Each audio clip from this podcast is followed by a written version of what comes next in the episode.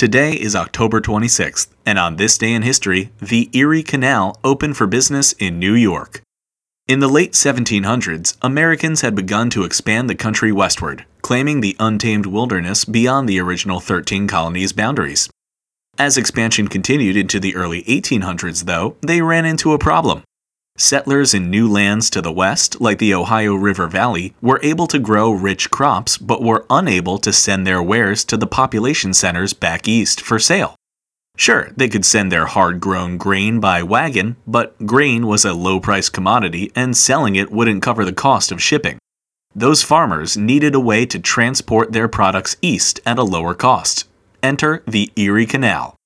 The canal was one of many being built in the early 1800s to solve the transportation cost problem, but it was certainly the most successful.